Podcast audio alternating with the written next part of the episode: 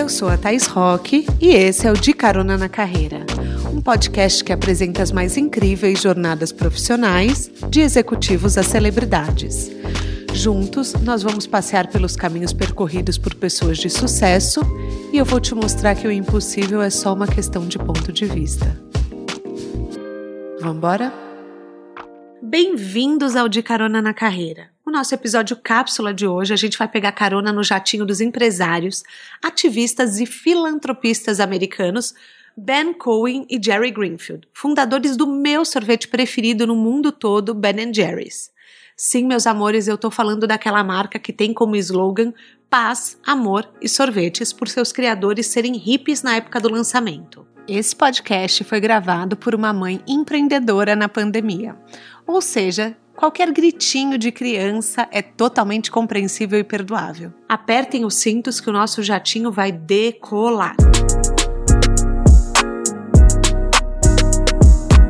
Quem nunca assistiu TV comendo um pote de sorvete pensando na vida? Talvez alguns de vocês tenham feito como naquele filme Diário de Bridget Jones e comido ao som de All by myself, chorando pelo bofe ou pela gata, ou apenas comido durante uma sobremesa num almoço de família.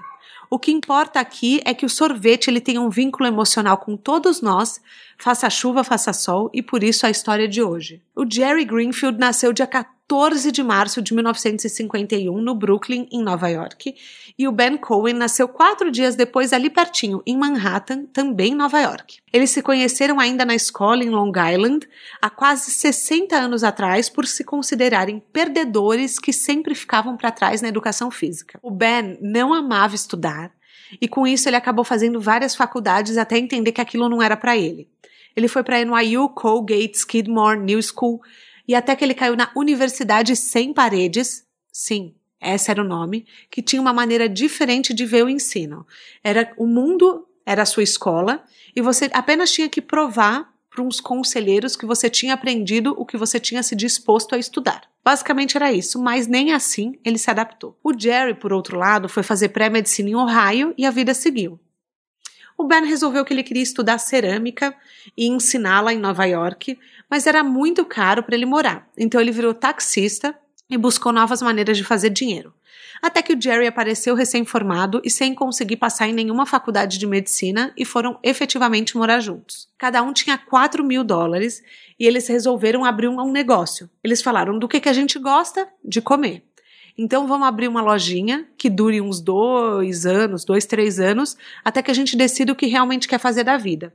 Eles cogitaram ser caminhoneiros que viajavam o país todo, mas eles acabaram pensando primeiramente em abrir uma loja de bagel, que é aquelas, aqueles pães em formato de rosquinha. Mas como, quando eles chegaram, eles viram que eles não tinham dinheiro suficiente para comprar o, os aparelhos, né? E eles resolveram abrir uma marca de sorvetes.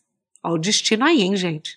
Vai pensando se eles tivessem aberto uma marquinha de bagel. A única coisa que eles tinham em mente é que eles queriam abrir uma loja numa cidade de campus de faculdade, onde não houvessem outras lojas de sorvete. A primeira opção foi Saratoga, que era ali pertinho, mas assim que eles chegaram, eles viram uma marca recém-inaugurada e na vibe de paz, amor e zero guerra, eles preferiram ir procurar uma outra localização. E onde eles foram parar? Vermont, quase divisa com o Canadá.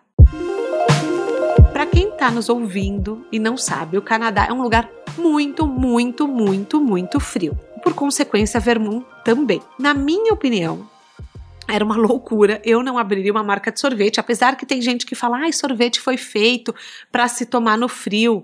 Eu fui pesquisar e o ano de 1978, o dia mais quente em dezembro, fez 1 grau Celsius. Sim, sim, sim, isso mesmo que vocês me ouviram. Eles sabiam que era tão pouco provável dar certo que eles decidiram fazer diversas promoções, como um centavo por Celsius. A bola de sorvete na época custava 52 cents e toda vez que baixava um grau abaixo de zero, eles diminuíam um centavo no preço. Ó, se tivesse menos 20 graus, o que não era difícil, o sorvete caía quase pela metade. Mas, pelo menos, eles nunca ficavam sem cliente. Como não existia internet na época, não era tão fácil de pesquisar como fazer sorvete, eles decidiram ir para a Associação de Pequenos Negócios montar uma empresa.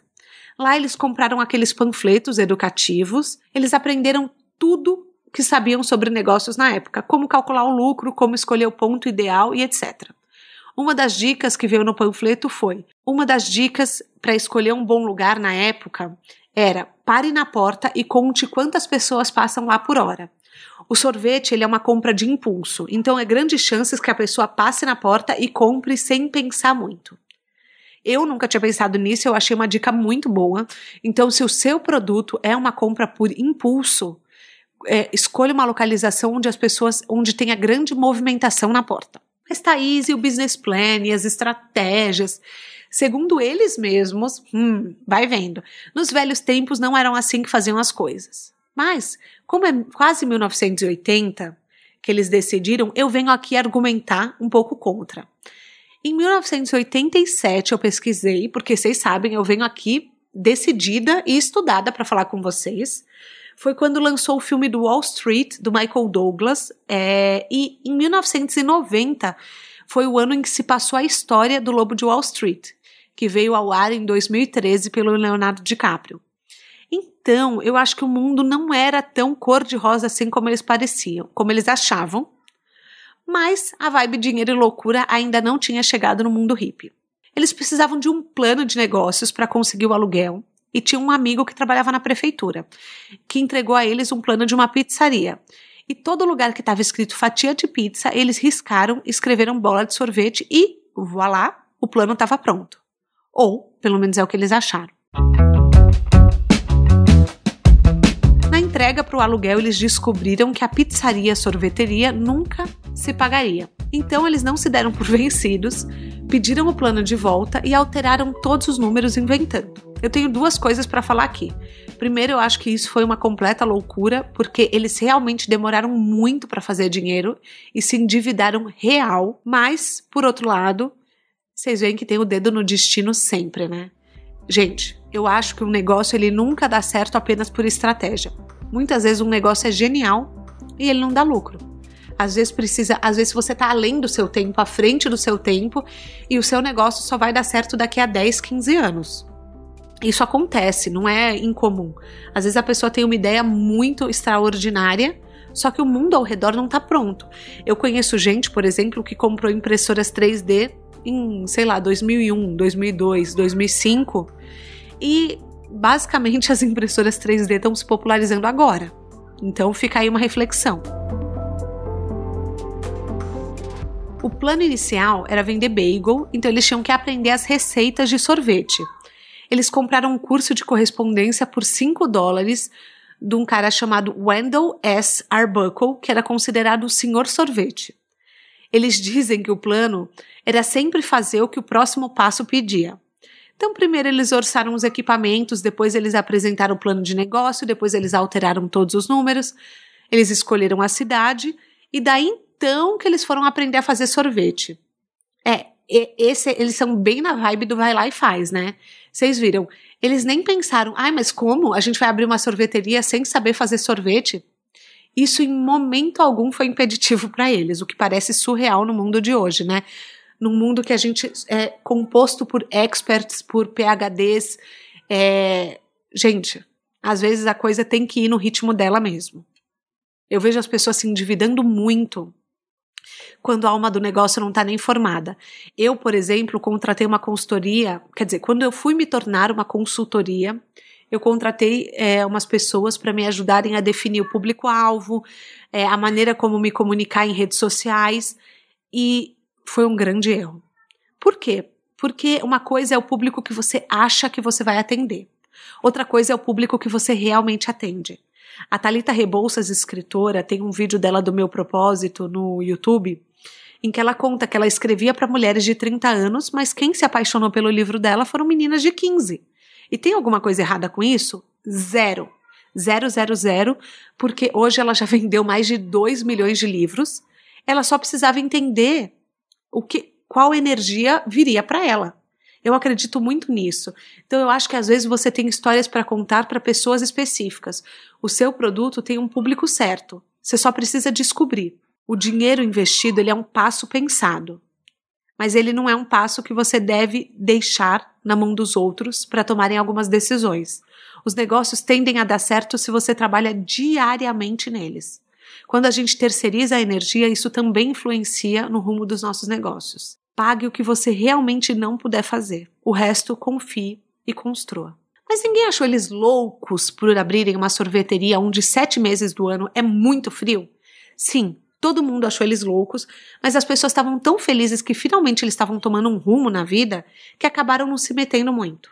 O Jerry conta que os pais apoiaram tanto que ele chegou a se questionar se ele estava fazendo a coisa certa. Ó, o complexo de filho rebelde aí, hein, meu povo? Eles escolheram a cidade e uma loja perto de um parque para o pessoal sentar e perto de um posto de gasolina abandonado para as pessoas estacionarem o carro.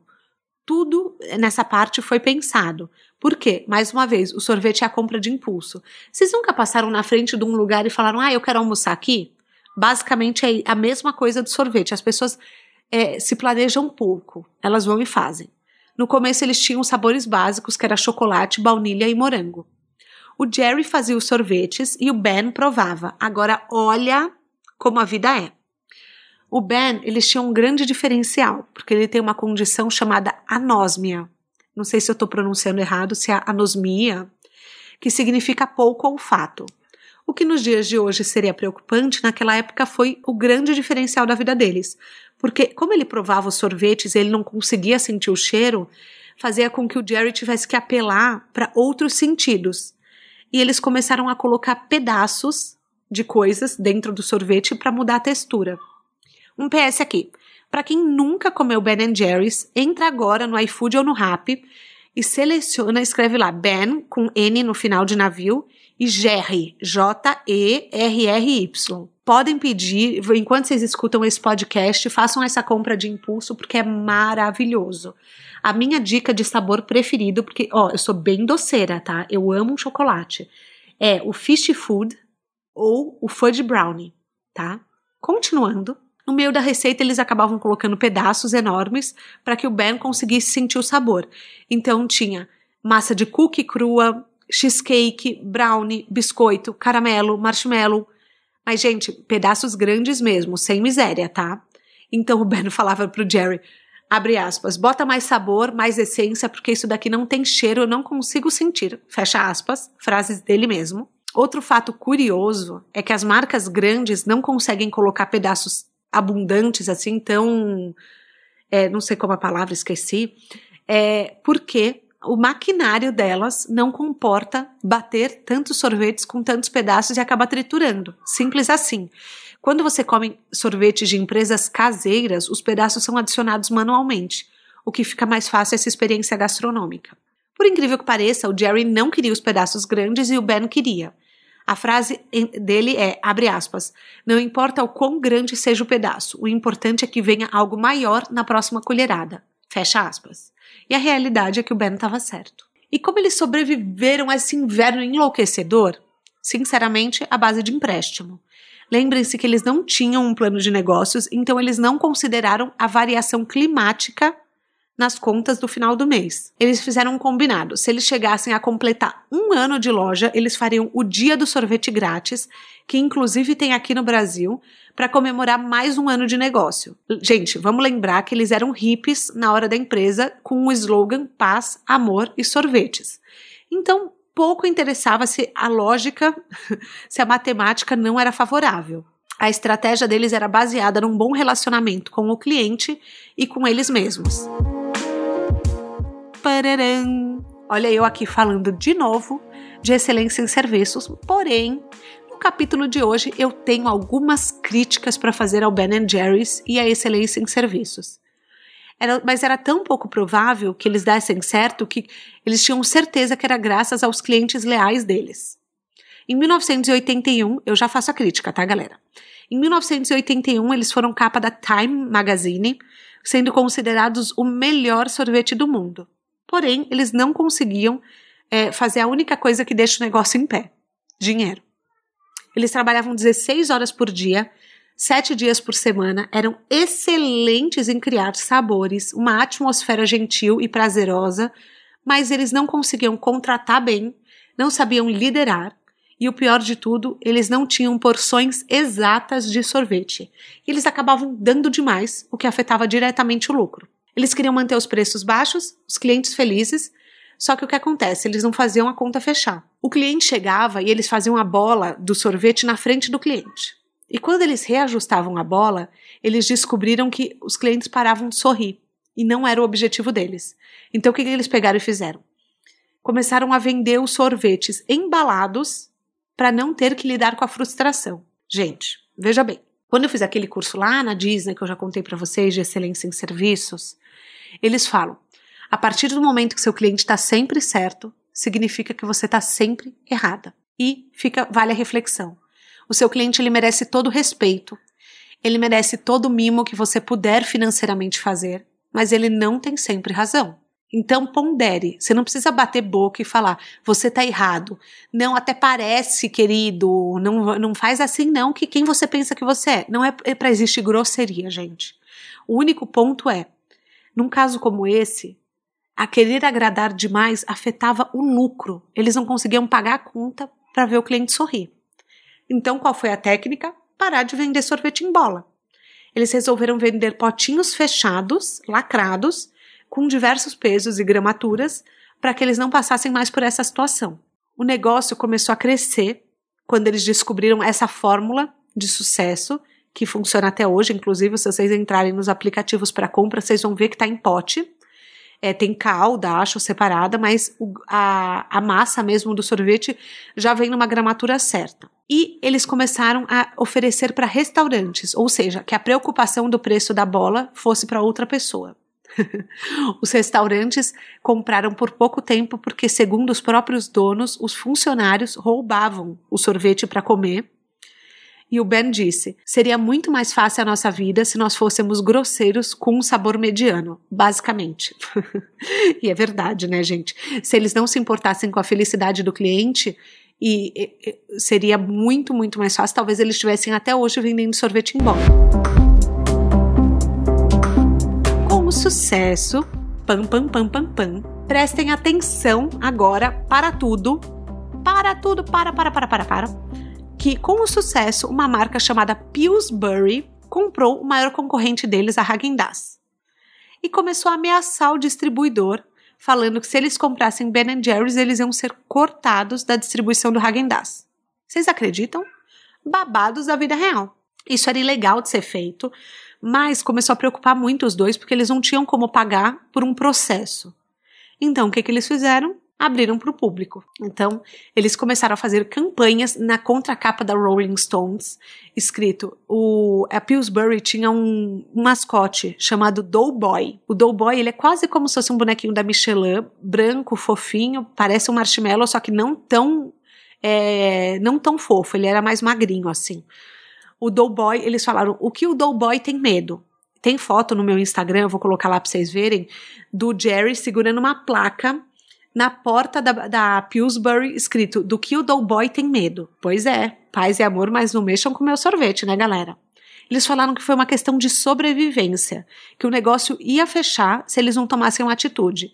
E eles começaram a fazer anúncios na lateral do ônibus e nos pontos de ônibus que era um pote de Ben Jerry's sendo esmagado pela mão do Doughboy, sem falar mais nada. O que, que aconteceu? A grande vantagem de você conquistar uma base de cliente sólida é que todo mundo vai ficar do seu lado quando a coisa apertar. Isso não quer dizer, gente, fazer tudo que o cliente quer. Prestem atenção. Infelizmente, eu não achei a foto das mãozinhas sendo esmagadas, tá? Pelo, do Ben Jerry sendo esmagado pela mão.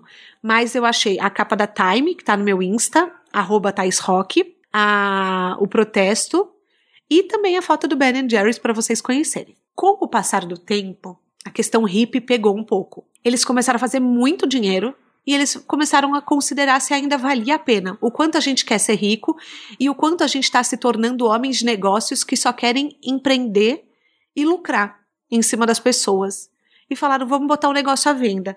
E, e, tornaram a empresa pública, né? Foram para a bolsa de valores. O que que aconteceu? Um amigo dono de restaurante chegou para eles e falou: "Gente, ele é um chefe de cozinha famoso, falou: "Vocês não precisam se desfazer do negócio. Vocês só precisam redirecionar a intenção da empresa. Para que que ela existe? Ah, ó, Vamos falar. Propósito tá uma palavra batida, um pouco cafona, mas basicamente é: qual é o propósito da sua empresa? Para que que ela existe? Veja bem, eles foram presos, o Ben e o Jerry, em 2016, na marcha a favor da democracia. Ou seja, o coração deles vai muito além de dinheiro. Muito, muito, muito. E por isso meu grande amor pela marca. Eles começaram então a pensar: para que, que a gente existe? Para fazer do mundo um lugar melhor. Ninguém quer comprar sorvete por comprar sorvete. Então vamos empregar os não empregáveis. Eles começaram a fazer, eles dão as receitas de brownie, é, as coisas que iam em pedaços dentro do sorvete começaram a ser feitas por ex-presidiários, por idosos e outras pessoas que, teoricamente, não seriam a primeira escolha numa contratação. Com isso, a empresa ganhou outro sentido e começou a lutar ativamente por uma sociedade mais justa. Aê, Ben! É isso aí, gente. A gente pode até se perder ao longo do caminho, mas o nosso coração e a nossa essência sempre gritam. Aprendam isso. Você pode até ficar seduzido por dinheiro uma época, mas no final do dia, quando você tiver há um, dois anos ganhando aquela quantidade de dinheiro, você vai deitar na cama e a sua cama, o seu coração vai pedir o que realmente importa. Seja qualidade de vida, seja construir uma família, seja uma sociedade mais justa, mais honesta. Eu lembro até hoje, quando eu fui fazer um programa de estágio, tinha uma marca de tabacos que pagava três vezes mais do que qualquer outro estágio que vocês podem imaginar. E eu lembro que no primeiro momento eu falei: Nossa, olha o salário. Daí meu pai sentou comigo e falou: Olha, filha, é, você tem que ter uma ideia de que talvez para você não seja esse o mundo. Talvez, se você for fazer um negócio desse, você vai conseguir dormir à noite sabendo que o que você fabrica mata as pessoas.